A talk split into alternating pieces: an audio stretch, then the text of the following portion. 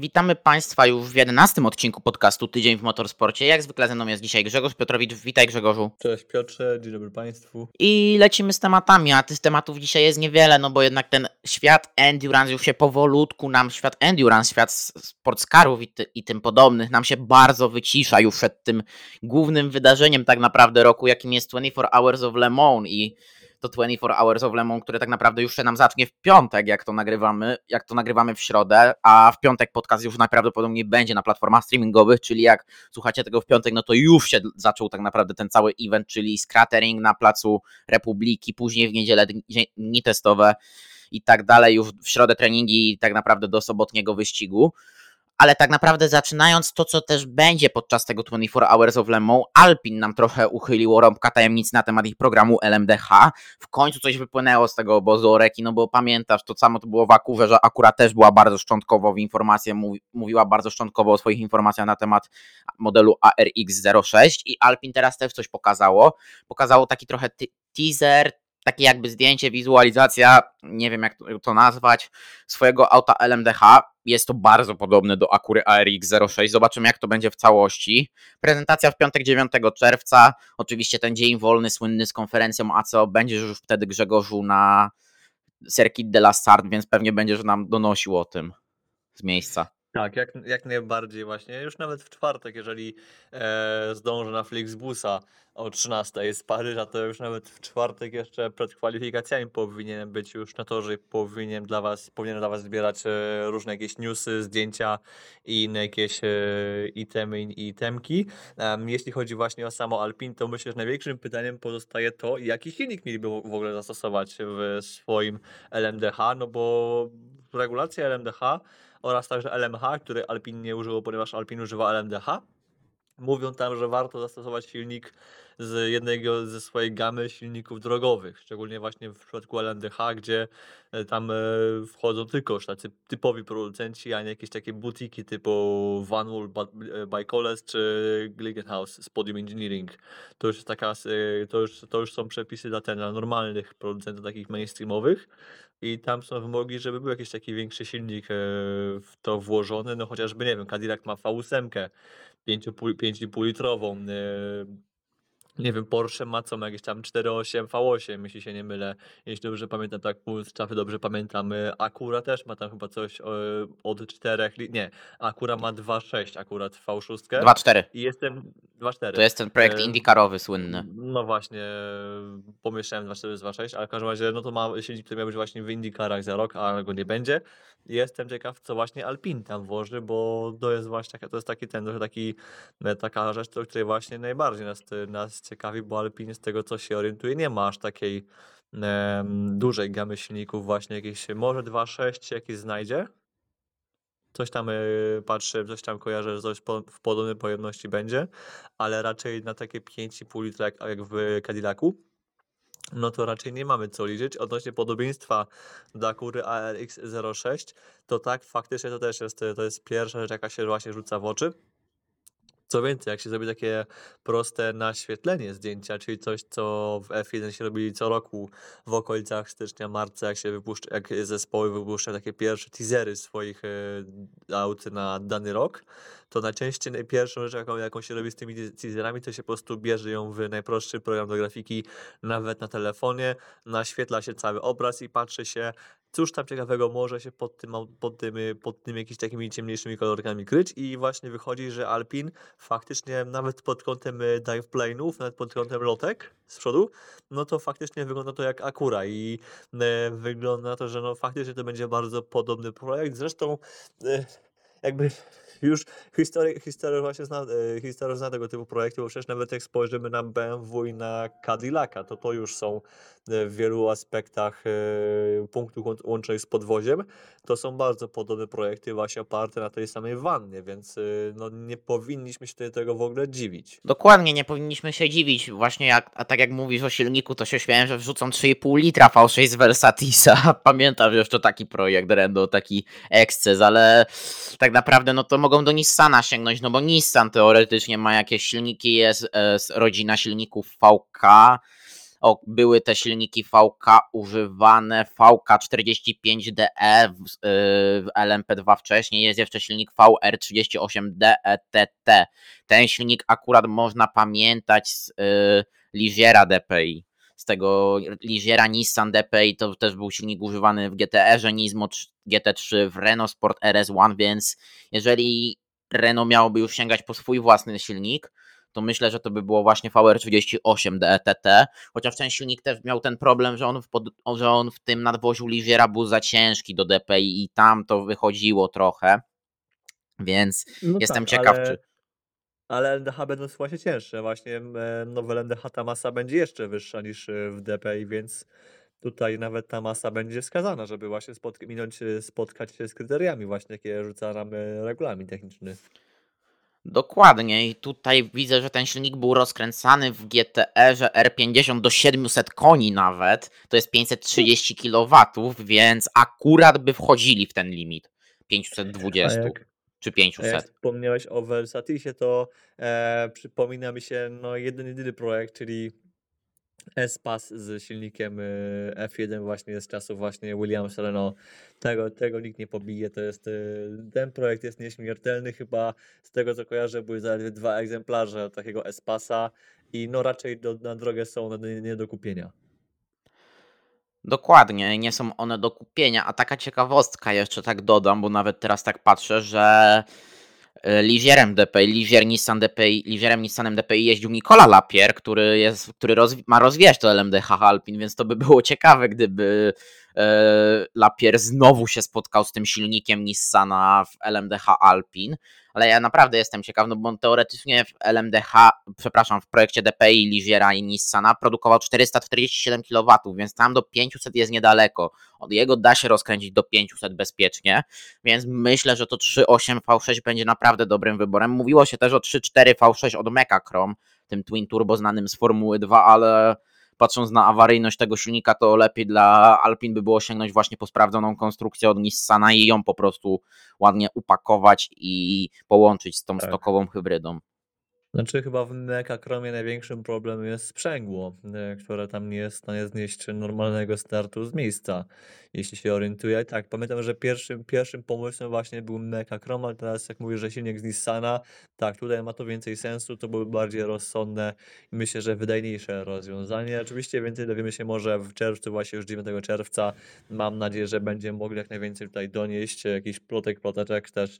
Mam nadzieję, że jakiś model, jakiś, jakaś makieta tego auta będzie dostępna. Cadillac chociażby właśnie tak zrobił, że jak byli, pokazywali auto dosłownie na godzinę przed kwalifikacjami w Le Mans rok temu, to że właśnie cała taka makieta wyszła. To, że ona potem miała bardzo mało wspólnego z tym, co się miesiąc później pojawiło na torze, to, to już jest inna sprawa, to już, to już jakby nie bądźmy coś małostkowi, tacy szczegółowi, ale no mam nadzieję, że coś tu będzie można z tego wyłuskać jeszcze przed y, oficjalnym rolloutem, to już powinien w sumie powoli następować, a mam nadzieję, że nastąpi jeszcze, jeszcze przed 24 y, Hours of Spa. Też mam taką nadzieję, że to tak się stanie, ale no ten Nissan akurat tak powiem Ci, że jak klikałem szybko w Wikipedii, to mi tak wpadło, że o, przecież Nissan dostarczał tyle silników do LMP2, LMP3 dostarcza nawet obecnie i był właśnie, przypomniał przypomniało mi się, jak wszedłem w rodzinę silników VR, że oni dostarczali do TPI i mi się wydaje, że naprawdę ten silnik 3.8 z rodziny VR byłby najlepszym, takim optymalnym dla Alpin wyborem, żeby jednak go wrzucić i jednak tym silnikiem e, zaspokoić ten projekt na A490, bo chyba tak będzie się nazywał, ale zobaczymy jak to będzie. Jasne, jak najbardziej. No cóż, zobaczymy Czekamy już na ten e, przyszły tydzień, który będzie po prostu tym magicznym tygodniem, tak? Maj był miesiącem magicznym w IndyCar, ten słynny Month of May, gdzie Indy 500 nam naprawdę dostarczyło i walki, i czerwonych flag. Tak, teraz czerwiec nam dostarczy całą masę emocji związanych z endurance. No już my mieliśmy Nürburgring, teraz będziemy mieli za tydzień nas czeka już cała właśnie cała ta esencja, jaką jest e, Le Mans. No i jeszcze pod koniec czerwca, na koniec czerwca jest 24 e, Hours of Spy, kolejna potężna impreza. W sumie najważniejszy wyścig endurance'owy na świecie oraz najważniejszy wyścig GT na świecie. To jest ten czerwiec nam się bardzo fajnie, bardzo intensywnie pod tym kątem ułożył, ale to jest o, o Spa będziemy myślę mówili w, w nieco później. Dokładnie, no będziemy mieli jeszcze tych kilka odcinków. Na, będzie ten odcinek, będą teraz te najbliższe dwa odcinki po tym poświęcone po, dla Lemon. Oczywiście ten podcast szedł Lemon, podcast po Lemon, ale no po już tej całej naszej gorączce spowodowanej francuskim klasykiem pewnie przełożymy swą uwagę najpierw na Six Hours of the Glen, które będzie w Imsie, a później na 24 Hours of Spa. Ale już tak też przeskakując do innego tematu, już tak trochę dryfując od Alpin, przechodząc do innej francuskiej marki z koncernu Stellantis, a jak mówimy o Stellantisie, mówimy o Peugeotie, który to ma na przyszły sezon w planach nową koncepcję projektu 9X8. Będzie to za użyciem Jokerów oczywiście, które, których jest pięć przewidzianych w regulaminie technicznym. Mówi się o zmianie koncepcji kół, no bo przypomnę, że Peugeot jest jednym z niewielu producentów, który obecnie używa takich samych kół na przodzie auta i na tyle auta, a chcą przejść na konstrukcję 29 z przodu, 34 z tyłu, jaka, która to jest praktycznie u większości producentów a oni mają jeszcze tę opcję, no bo mogą to zrobić ze względu na to, że homologowali auto przed sezonem 2023 i też się mówi o zmianie podłogi i dodaniu do auta tylnego skrzydła, czyli taka plotka, która chodziła w momencie, kiedy to mówiono, że Peugeot może przekazać tę konstrukcję Alfie Romeo pod program fabryczny. Tak, chociaż akurat e, pomysł do udania tylnego skrzydła to się myślę zrodził niektórych już jeszcze w lipcu 2021 roku, e, będąc cynicznym, a więc w momencie, w którym to auto w ogóle pokazano. E, tak, to jest chyba najlepsza szansa, to jest chyba dobry omen, dobry znak dla całego programu, ponieważ to oznacza, że Peugeot jakkolwiek chce ten program ratować, bo gdyby takich plotek nie było, to znaczy, że ten, że ten program mamy po prostu już gdzieś, że chcą iść y, albo oddać go Alfie, która miałaby go przejąć wraz z jakimś innym podwykonawcą, albo po prostu w ogóle miałby ten program umieć umrzeć y, śmiercią naturalną. Bardzo dobrze takie coś się właśnie wydarzy, prawdopodobnie, bo to jeszcze nie jest potwierdzone, no ale to jest jednoznaczne przyznanie się do, tego, do błędu, że no koncepcja bez tylnego skrzydła była zbyt agresywna, była zbyt e, ambitna e, i nie miała prawa bytu i po prostu się nie udała. To jest takie przyznanie się do błędu, które po prostu, no cóż, e, czasem trzeba to zrobić. Jeśli chodzi właśnie o tą zmianę, pamiętajmy, że nigdy to nie jest takie proste, że a, dołożymy tylne skrzydło, po prostu i dokleimy na ten, na ten kredytki będzie działać. Nie, właśnie jeżeli chcemy zmienić koncepcję, to tak powiedziałeś, musimy pozbyć się podłogi, trzeba przeprojektować podłogę. Nie wykluczone też, że może trzeba by w ogóle monokok e, przeprojektować. Też e, tu wspomniałeś o jokerach, ale jeśli się nie mylę, to regulamin LMH dopuszcza nawet w ogóle zaprojektowanie nowej konstrukcji i Joker Jokerami, ale można na upartego, można co roku wprowadzać w ogóle nowy model w, w ramach LMH, to jest taka chyba dziura, przecież właśnie Toyota. Mm, nie, nie, tam wiem o co ci chodzi. Można w okresie pięciu sezonów homologować dwie konstrukcje. Toyota z tego chciała skorzystać. Dobra, no to no to racja, no dobra, to jest, yy, okej, to jest to jest taka luka, że w okresie 5 lat można robić, się homologować dwie konstrukcje właśnie, no chociażby Toyota która bardzo mocno rok temu się wkurzyła na to, jak, jak e, w ramach BOP obcięto im moc hybrydy.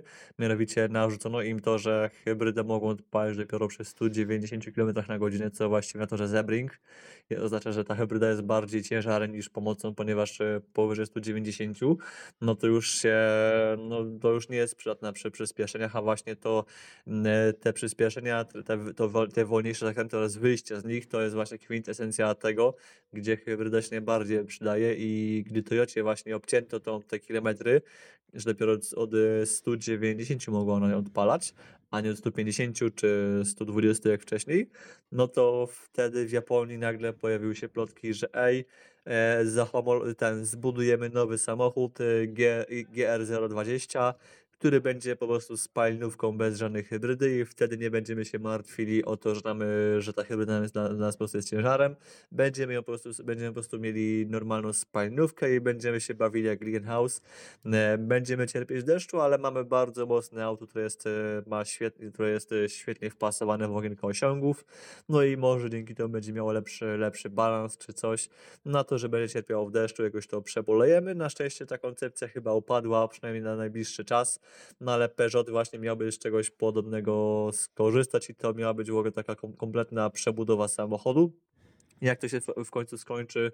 Mam nadzieję, że jak najlepiej dla nich, e, no bo jeżeli by miał to zostać przejęty przez przez Alfę Romeo, to ja troszkę to kiepsko widzę, bo tak jak powiedziałem, no to raczej Alfa nie zrobiłaby tego samodzielnie, bo Alfa po prostu nie ma na to infrastruktury. I jedyną szansą, żeby Alfa takie coś przejęła, to jest po prostu prze przekazanie tego kolejne tego kolejnemu kolejnemu podwykonawcy, no a jeżeli jeden podwykonawca robi jeden projekt, a potem przejmuje to ktoś inny, inny prywaciarz, inny podwykonawca, nawet nie, że zespół, tylko podwykonawca, no to to jest przepis na katastrofę, ponieważ, e, zanim oni się w tym projekcie odnajdą, zanim go zrozumieją, zanim, e, wprowadzą jakieś zmiany, potem zanim jeszcze cze potem te zmiany jeszcze trzeba skorygować, ponieważ na pewno im to idealnie od razu nie wyjdzie, no to jest naprawdę strata czasu i pieniędzy, więc, y, to by po prostu już zostało to by po prostu była już, y, pewna śmierć dla całego programu plus ośmieszenie, a tak, jeżeli Peugeot chce właściwie chce całość jeszcze po w ramach swoich zasobów oraz swoich podwykonawców to jeszcze uratować, no to naprawdę jest to pozytywna wieść i ja temu będę kibicował. Dokładnie, no bo tutaj gdzieś mówi się w Peugeocie, no tak naprawdę też Olivier Jans Jansoni, e, jeden z takich dyrektorów technicznych Peugeota mówi, że ta koncepcja muszą coś zmienić, chcą zmienić też to zawieszenie, gdzieś chcą zmienić, dostosować do tych opon innych, do tej innej szerokości na przodzie i na tyle. Mówi się, że okej, okay, możemy spróbować z wrzuceniem tych opon pod no, obecną konstrukcję bez tylnego skrzydła, ale no e, myślimy, że e, możemy, też się zastanawiamy nad tym, żeby to tylne skrzydło się pojawiło. Jest to takie gdzieś trochę, trochę wszystko w tajemnicy też Poliszynela. Pamiętajmy, że to jest kwiecień Portimao. Nikt na Portimao nie będzie od razu mówił ci planów na następny sezon, no bo na, plany na następny sezon to dopiero na mocy się ujawnia, jak nie później. Na Fuji zazwyczaj już te plany na następny sezon zespoły ujawniają trochę bardziej ale no to jest jedyny, jedyny ratunek dla Peugeota. Jeżeli Malte Jakobsen został kierowcą juniorskim Peugeota, to znaczy, że Peugeot ma jakieś ambicje na ten projekt i może oni chcą teraz, ok, stracą ten sezon, ale nauczą się, nie, zrobią to auto niezawodnym, nauczą się tego, jak ono w miarę jeździ, będą mieli jakieś szczątkowe dane, no bo zmiana koncepcji będzie też równała się z tym, że te dane, które zebrali dotychczas, pójdą do kosza w większości, no bo jednak nie oszukujmy się, że koncepcja auta bez skrzydła opartym na ground effect, a koncepcja auta klasycznego opartym na docisku aerodynamicznym, a nie mechanicznym, jest kompletnie inna i tutaj tak naprawdę będzie to wszystko zmienione, ale myślę, że Peugeot idzie w dobrym kierunku. Jeżeli tutaj to tylne skrzydło im się by udało, albo nawet lekka zmiana koncepcji, jaka, taka hybryda, gdzieś znalezienie kompromisu pomiędzy ground efektem a tylnym skrzydłem, bo myślę, że to gdzieś też by było jakkolwiek możliwe, żeby gdzieś po prostu nadbudować. No, no, mam zdjęcie Peugeota 9X8 przed sobą i po prostu zabudować jakoś ten tył, zrobić takie tylne skrzydło, myślę, na poziomie dachu, na dachu kokpitu, i żeby z tego wytwarzać docisk, to też by była bardzo oryginalna koncepcja. Tak, tylko pytanie właśnie, czy na to pozwalają tam e, regulacje bezpieczeństwa, bo na przykład już teraz jest e, to, co jest teraz, jeździ w tym sezonie, to jest już kompromis między tym, co miał pierwotnie być, co było w, koncep- co było w koncepcji, co było też e, testowane na Aragon, a tym, co miało być, by być prototypem z typowym tylnym skrzydłem, ponieważ no właśnie ta obecna, obecna tegoroczna specyfikacja po Jokerze już ma takie dodatkowe lotki za tylnymi kółami, takie właśnie na szerokość e, kół, co już e, można uznawać za takie właśnie skrzydełka. Jak ktoś e, kojarzy jakby na bolid Formuły E drugiej generacji, to myślę, że wiem mniej więcej o jakiego rodzaju skrzydła mi chodzi. Takie właśnie, takie, takie po prostu dwa wąskie, takie większe lotki, ja bym tam nazwał właśnie skrzydłami. Takie po prostu takie, takie mm, protoplasta skrzydła to już jest powoli kompromis i faktycznie widać, że Peugeot powoli przyznaje się do błędu, że tak, ta koncepcja w połączeniu z tym, że projektowali ją y, designerzy, a nie inżynierowie, no po prostu nie miała prawa zdać egzaminu. Jeszcze właśnie to auto nie jest aż tak dobrze zaprojektowane pod kątem właśnie aerodynamicznym. Y, mogę zdradzić, że według y, plotek, jakie dostałem od różnych osób technicznych pracujących w padoku wiadomo mi było, że właśnie, że na przykład koles gdy homologował swoje auto w tunelu Zaubera, homologował właśnie całą aerodynamikę tego samochodu, yy, przeszedł to bez większych problemów już przy pierwszym podejściu, natomiast yy, Peugeot miał potrzebować tych podejść e, więcej, było, ich, było tych prób więcej e, niż właśnie niż w Van Wallu, co no już jasno tłumaczę, że nawet Van Wall pod kątem aerodynamicznym jest po prostu bardziej przemyślaną i bardziej pasującą do okienka osiągów e, konstrukcją. I pod tym kątem Van Wall jest po prostu lepszym autem, a to, że to, że jest skład kierowców taki, a nie inny, to, że zawieszenie jest e, takie, a nie inne, to, że zespół jest e, kiepsko zarządzany, to jest inna sprawa, bo pod, kątem aerodynamiki, no Van poszedł drogą konwencjonalną i pod tym kątem jest to bardzo dobre auto. Naprawdę, to jest e, po prostu to, czego potrzebuje ACO, nie mniej, nie więcej, to jest sam raz to, to jest to, czego potrzebuje, jest bardzo przemyślana konstrukcja, natomiast natomiast Peugeot jest oryginalny, ale widać po prostu, że przy tych okolicznościach to po prostu nie miało prawa zadziałać. I cóż, kibicujemy temu, aby program przetrwał, aby właśnie byśmy już w przyszłym roku zobaczyli nową konstrukcję, no bo e, w sumie w sumie w teorii nie, mus, nie muszą debiutować z nią e, już tam, nie wiem, za rok w Katarze. Mogą ją wystawić dopiero, nie wiem, na Portimao za rok na przykład, bo myślę, że jeśli by mieli debiutować nową, nowe auto, nową, e, nową w ogóle konstrukcję, właśnie nową wersję z tylnym skrzyżem, to myślę, że już teraz powoli powinna ona być już rolloutowana. No I teraz przez jesień, przez lato, jesień powinny trwać testy. No i może na pierwszą rundę nie muszą, ale jakby mieli na drugą rundę czy na trzecią rundę, tak żeby po prostu przed Lemą za rok przejechali ze dwa wyścigi przed Lemą, no to byłoby już super. Więc yy, nie śpieszę się na ten na otwarcie sezonu, ale taką drugą, trzecią rundę byłoby super. Dokładnie, żeby po prostu zacząć sezon nawet ze starą konstrukcją i po prostu przeskoczyć na nową konstrukcję w trakcie sezonu, no bo żeby ją po prostu wytestować dokładnie, ale no co do Van Tak. Walla tu powiedziałeś, to na szczęście Żaka Wilnewa już nie będzie. E, na szczęście tak, znaczy e, szkoda mi tylko, że odbyło się to właśnie w takich okol- okolicznościach, ponieważ okej, Żak no był po prostu był kiepski i tego, i tego nie będę, nie będę tego zaprzeczał. E, sam go zresztą w wywiadzie dopytywałem właśnie o to, jak tam czuje się w aucie i tak dalej. E, I prywatnie powiem, że chyba zrobiłem deal życia na, te, na tym, że wycisnąłem go na rozmowę jeszcze właśnie na spa. Mam nadzieję, że jeszcze w tym tygodniu, ewentualnie na początku przyszłego już w końcu puszczę te wszystkie wywiady. Mogę zdać, że w końcu już je poprzepisywałem, tylko jeszcze po, je poprzetłumaczę, poobrabiam i tak dalej. Ewentualnie uzyskamy zgody lub też jakieś, lub też jakieś korekty od y, ludzi z y, zespołów lub też ze Żaka i myślę, że jest rozmowa z nim oraz z paroma osobami się ukaże, ale- no fakt faktem szkoda właśnie, że Wilnew dowiedział się w takich troszkę kiepskich oko- okolicznościach, ponieważ przypomnijmy, pierwotnie było mówione, że e, no, Żak pojedzie cały pełny sezon, po czym e, w zeszłym tygodniu dowiadujemy się, że Żak nie pojedzie w Le Mans, no bo tam tłumaczone było tym, że no e, rodzina, że będzie drugie dziecko, to już jak już powiedziałem wcześniej na spa, już jak zobaczyłem już jego partnerkę w ciąży, w zaawansowanej ciąży, no to już wiedziałem, że będzie taka wymówka, że będzie, że no po prostu zasłonią się tym, że jego żona po prostu rodzi i musi się zająć e, młodym, Ża- czwartym, chyba tam Żakiem, czy tam piątym Żakiem juniorem, e, żeby właśnie no, wszystko było fajnie. I cóż, no to się, to się potwierdziło, Christian Vautier pojedzie za niego w, w Le Mans, no ale teraz się dowiedzieliśmy dzisiaj, wyszła prasówka od, y, bezpośrednio od, od samego kierowcy, że no dowiedział się tego o tym e, dopiero od prasówki zespołowej, że nikt wcześniej mu nie powiedział, że jest bardzo zawiedziony, że jest mu przykro i wobec tego no, rezygnuje z całej jazdy i wycofuje się w ogóle ze startów w, w Van Wallu i no po prostu rzuca zabawkami, rzuca ręcznikiem i po prostu ma to gdzieś e, jak najbardziej, no cóż, mówię osiągowo, no powiem szczerze, pod kątem osiągów to tęsknić nie będziemy, ale po prostu z punktu widzenia tego, jak Żaka potraktowano, no to jednak e, można było to wszystko rozegrać e, w znacznie lepszy sposób. E, no pod tym kątem raczej Colin Coles mnie nie zaskoczył i zgodnie z, z oczekiwaniem po prostu mnie rozczarował, ale to już nie pierwszy i nie ostatni raz. No cóż, może po prostu nie było go stać na pracówkę, bo, bo, bo no dosłownie Colina Colin wygląda po prostu jak chyba najbiedniejsza osoba w tym padoku, e, która jednocześnie wozi się prywatnymi autami, samolotami, etc. A z drugiej strony po e, po padoku nosi się w dresach, jakby zdjął je z fertka kiepskiego. kiepskiego.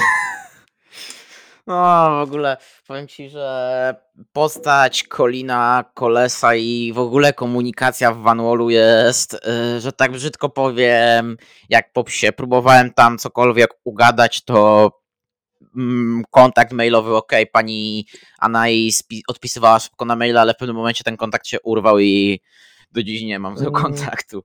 No cóż, e, bywa. Um, no ale cóż, e, przynajmniej zobaczymy Tris- Tristiana Vautier na, dłu- na, dłuższy, na dłuższy czas, bo w sumie Tristian poza LMS-em na ten rok niczego głębszego nie planował, a tak teraz nagle ma miarę fajny program, powiedzmy tak, że no jak chce do hypercarów do Europy się na stałe przenieść, bo w sumie Vautier przez prawie całą swoją profesjonalną karierę to jeździ w sumie w Stanach z, z zahaczeniami o, Euro, o Europę. No to teraz dostał taką fajną szansę, by się gdzieś tam w hypercarach zakręcić. No raczej nie, nie, nie ten, nie wróżymy mu Ferrari już za rok czy Toyoty, ale no e, z Kolesa, który ma większą szansę na przetrwanie niż Glickenhaus, bo po prostu pojedzie pełny sezon, a nie, a nie urwie się po Monzy. No to z tej perspektywy Koles ma jakąś szansę, by gdzieś tam na dłużej zabawić, by może Voltier gdzieś tam się rozwinął. Na pewno zespół myślę, że cała załoga i Dillman i Guerrieri na tym zyskają, bo będą mieli po prostu kogoś chyba szybszego od siebie, ale to już pokaże nam pierwszy test na Le Mans, który będzie już na weekend. Dokładnie i jeszcze z takich typowo szybkich informacji, pierwsza informacja, która nas pewnie, naszą dwójkę ucieszy, no mnie już ucieszyła, nie wiem jak ciebie, czy czytałeś o tym, że Thomas Laurent jest kierowcą rezerwowym Glickenhausa na 24 Hours of Le Mans. Tak, no ale no raczej go nie zobaczymy za kierownicą, ale fajnie przynajmniej, że słyszeć ten, że ten kierowca nam wraca gdzieś tam do tego świadka, w jakich okolicznościach dokładnie się z niego wyrwał albo jego wyrzucono, to już e, my nie wiemy, mamy różne spekulacje, wiemy, że słyszymy, że podobno e, sam e, Thomas Laurent podobno nie jest najłatwiejszym zawodnikiem, najłatwiejszym zawodnikiem we współpracy ogólnie. E, Jak jest naprawdę, tego nie wiemy. No, myślę, że życzymy mu jak najlepiej. Mam nadzieję, że coś fajnego mu się uda ugrać, ale no raczej skoro jest rezerwowym, to raczej nie spodziewałbym się, żeby, żeby się w normalnym aucie pojawił w, w trakcie całego tego tygodnia. No ale cóż, trzymamy kciuki. Dokładnie i powiem ci, że myślę, okej, w test dayu możemy go zobaczyć, bo Van Wall to lubi, przepraszam, Jezus, mówiliśmy o Van Wallu, właśnie, Glickenhaus lubi to robić, że po prostu wrzuca tak kierowców, o, w test dayu, że jest ten siódmy kierowca, że on sobie jedzie tym autem i pewnie też trochę zbierze Lauren danych, ale raczej b- będzie tylko ten program tak na stałe w Lamborghini Super Trofeo i 24 Hours of Spa z Butsen w VDS, y, więc mam nadzieję, że Lauren wróci, bo był, jest to kierowca, który gdyby był troszkę bardziej uporządkowany, to byśmy już go widzieli w Spokojniejszy. hypercarach teraz. Tak, tak, to jest, ja jestem tego pewny. E, przynajmniej w, minimum w Peugeotie byśmy go widzieli. Przynajmniej właśnie w fabryce Peugeota byśmy go widzieli. W fabryce Peugeota jak nie, jak nie gdzieś wyżej, dla mnie wyżej, ale no No. ja jestem po prostu Cóż, może... Propos innego Francuza, propos właśnie Vautier, to może Vautier za rok się załapie do Pescarolo może. To byłby fajny pomysł. Tylko no musiałby mieć związki z Peugeotem, ale myślę, że jak Peugeot, no to pewnie będą tam Van Dorna wpychali, będą tam wpychali właśnie Maltę Jakobsena, e, może Rollsittera tam wepchną, kogoś z tej trójki, bo chyba Rollsitter dalej jest teraz y, symulatorowcem, więc kogoś właśnie z tej E, rezerwy chyba już zakończył. Już zakończył, no dobra, to, no to w każdym razie po prostu kogo- kogoś z rezerwy fabrycznego zespołu, jednego kierowcę na pewno tam wepchną, na pewno jakiś shakedown, jak będzie shakedownowane, to podwozie ten dla Pescarolo, które mam nadzieję, że program się wydarzy, no to wtedy ja myślę, że jak najbardziej będzie ten, będzie ciekawie właśnie i myślę, że tam kogoś z nich wepchną. Propos właśnie wraca- wracając do Peugeota, to właśnie myślę, czy jakby właśnie było Pescarolo i za rok Peugeot by zmienił koncepcję auta, to czy Pescarolo by otrzymało 9X8 i po czasie by dostali potem e, nowe auto ze skrzydłem, czy może po prostu musieli cały rok się przemęczyć z tym bezskrzydłowcem? Tak, e, rzucę różną myśl, wiem, że nie odpowiesz, no bo nikt nie wie, no bo nawet nie wiem, czy ta koncepcja się w ogóle zmieni, ale no to jest ciekawa myśl, którą, którą myślę, że warto rzucić weter. Ja jestem bardzo ciekaw, tak jak powiedziałeś, jak by zagrał, jak zagra Peugeot, jak zagra tak naprawdę Peugeot, czy da tak naprawdę nową konstrukcję Pescarolo, czy Pescarolo dostanie tę konstrukcję w starej wersji. Już tak przechodząc do, bardzo szybko do ostatniego tematu, w zeszły weekend nam się zaczął sezon DTM. Sezon DTM, który jest po raz pierwszy rozgrywany pod egidą ADAC, przejęty jest od ITR, to jest przejęty ten patronat nad serią, ale naprawdę powiem Ci, że oglądali, oglądałem pierwszy wyścig tak samo jak Ty, bo tutaj porozumieliśmy się przed podcastem i mi się ten pierwszy wyścig w nowej erze DTM-u strasznie podobał. Było tyle ścigania, było naprawdę fajne ściganie. Widzieliśmy kierowców na bardzo wysokim poziomie. Ostatecznie Ostatecznie, ostatecznie wygrał nam pierwszy wyścig Frank Pereira przed e, Tim- Timem Heinemannem i Jackiem Aitkenem. W pełni to było podium, które jeszcze nie stało na podium w DTM-ie. No i w drugim wyścigu wygrywa nam Christian Engelhardt po późnej karze dla Tomasa Preininga z Manteja. Drugi był Tim Heinemann, a trzeci właśnie Thomas Preining. I to Tim Heinemann jest liderem klasyfikacji generalnej. 42 punkty jak na razie. Młody kierowca Sim Racer, z Sim Racingu skoczył do GT3 i to pokazuje, że ten sim racing jednak gdzieś rośnie w siłę i tych kierowców takich jak Czembo, Luke Bassi czy Tim Heinemann będzie coraz więcej w, w następnych latach. Tak, e, Heinemann naprawdę wow, nie? To jest na- zaledwie w sumie rok zrobił w mm, DTM Trophy, czyli w tej serii takiej e, GT4 ten dla kierowców właśnie e, indywidualnych, nie, nie, ten, nie załogowych. Naprawdę zrobił furorę.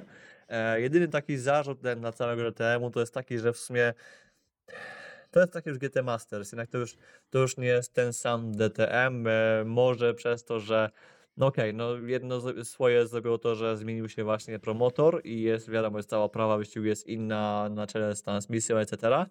Ale te nazwiska kierowców, jacy jeżdżą w tej serii, to no, jakoś tak mi się nie kojarzą z tym DTM-em, to już e, jakby to nie są ci, ci specjaliści, którzy dawniej po prostu jeździli sam DTM i, i, i to jest tyle. Teraz mamy właściwie cała, cała znakomita część stawki, no to łączy te starty jeszcze z GT Masters, a no w DTM-ach tych, tych dawniejszych, tych tak zwanych lepszych, e, było tak, że oni byli w sumie takimi na wyłączność właśnie DTM-owską, nie robili w sumie nic poza tym, może jechali w Badurst, może jechali jeszcze na Nürburgring, a teraz jakoś tak troszkę to się wymieszało i tak e, trudno ich nazwać takimi specami od DTM-ów, no ale no jak teraz DTM-y są e, w GT3, oparte na autach GT3, to w sumie no, by, bycie specem DTM-ów oznacza, że jesteś specem od, ogólnie od GT3, no ale koniec końców e, tak, show naprawdę jest e, świetne i mam nadzieję, że takie będzie przez cały sezon. Też mam nadzieję, że będzie takie przez cały sezon. A szczerze powiem ci, że jak y, tęsknię strasznie za Class One, to DTM w GT3 też do mnie strasznie przemawia i naprawdę ja się nawet cieszę, że ten DTM jest w GT3, bo za nawet jeszcze ITR-u to po prostu była naprawdę genialna seria sprinterska, a teraz za ADAC zrobimy po prostu zrobili z tego GT Masters, ale na troszkę innych zasadach, z pojedynczymi kierowcami. I zrobili to tak, że naprawdę ci kierowcy platynowi z genialnym doświadczeniem ścierają się właśnie z takimi młodymi talentami silverowymi pokroju Tim Heinemann, pokroju e, Thierry Vermeulen, pokroju też na przykład jest tam jest tej młodej krwi trochę, jest Ayhan Sangyven, który gdzieś tak się przebija do tego świadka GT na poważnie, jest e, Clemens Schmid, no mógłbym wymieniać, no jest jeszcze też Luka Engstler, e, z Engstlera, jest e, Yusuf Owega, jest Ariun Majuni, e, jest Laurina Heinrich, jest Mick Wieshofer, więc tych kierowców jest naprawdę młodych, a mamy do tego takie nazwiska jak Jack Aitken, René Rast, Sheldon van der Linde, Mattia Druidi, Kelvin van der Linde, Maro Engel, e, właśnie Christian Engelhardt, Denis Olsen, Thomas Preining, właśnie Thomas Preining też taki młody kierowca, ale już z takim dość renomą wyrobioną. E, Więc naprawdę, naprawdę ta seria pójdzie do przodu. Jeżeli tutaj wszystko zagra, to możemy mieć naprawdę bardzo fajną serię sprinterską GT3, która będzie wstawała w szranki z GT World Challenge. Tak, no to będzie w sumie potężna konkurencja. Chociaż ja cały czas y, zastanawiam się, co by było, gdyby udało się DTM-om, IMSie oraz WEC-owi dogadać na jakiś taki pakiet e, plus właśnie w tych GT3, aby właśnie aut- auta w tych seriach.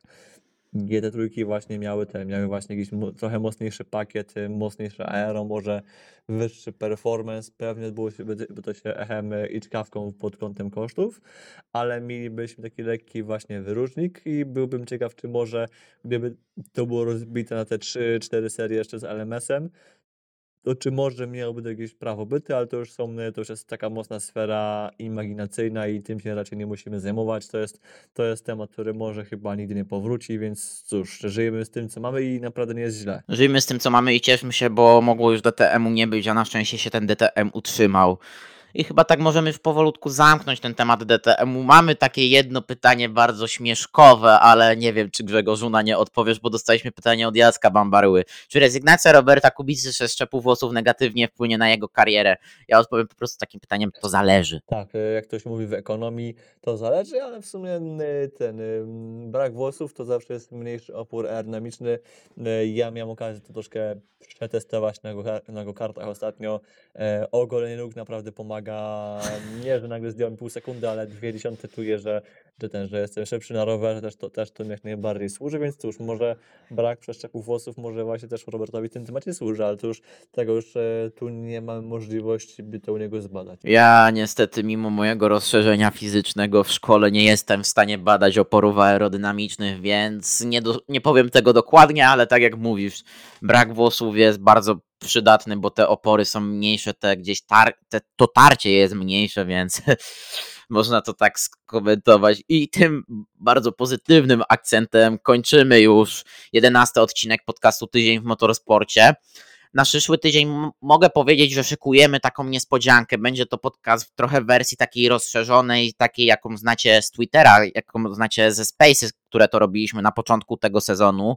Spaces, które to było czy to po ogłoszeniu listy startowej do sezonu WEC, czy to przed Daytoną e, 24-godzinną. Takie, taki podcast live zrobimy. Troszkę rozszerzymy też nasz skład. Obok mnie i Grzegorza będą goście. Jeszcze dopniemy szczegóły, czy to też będzie na samym YouTubie, czy będziemy też mogli to zrobić w Radiu Gol, bo możemy powiedzieć, że będzie polski komentarz 24 Hours of Lemon w Radiu Gol. Można to już oficjalnie powiedzieć, oficjalnie szyklepać, więc możliwe, że też będzie na antenie Radia Gol nasz podcast live, będzie na YouTubie, będzie później oczywiście do odsłuchu na Spotify, Apple Podcast i podcast i gdziekolwiek dusza zapragnie, bo tak naprawdę jesteśmy dostępni wszędzie. I zawsze, jak zawsze przypominam social media Grzegorza, G Piotrowicz 66 na Twitterze, na Instagramie, Grzegorz, Gr- Grzegorz Motorsport Piotrowicz na YouTubie, moje social media Szczepanik o Moto, Twitter, Instagram, y, Facebook, Szczepanik o Motorsporcie na YouTubie. Będę też jeszcze, będziemy pewnie z Grzegorzem informować na social mediach i ja bardzo Tobie dziękuję Grzegorz za ten dzisiejszy podcast i no już możemy powoli zacząć wchodzić w atmosferę Le Mans. Tak jest, dziękuję bardzo i cóż, yy, happy Lemon Week można powiedzieć. Happy Lemon Week, Happy Lemon Weekend, do usłyszenia. Do usłyszenia.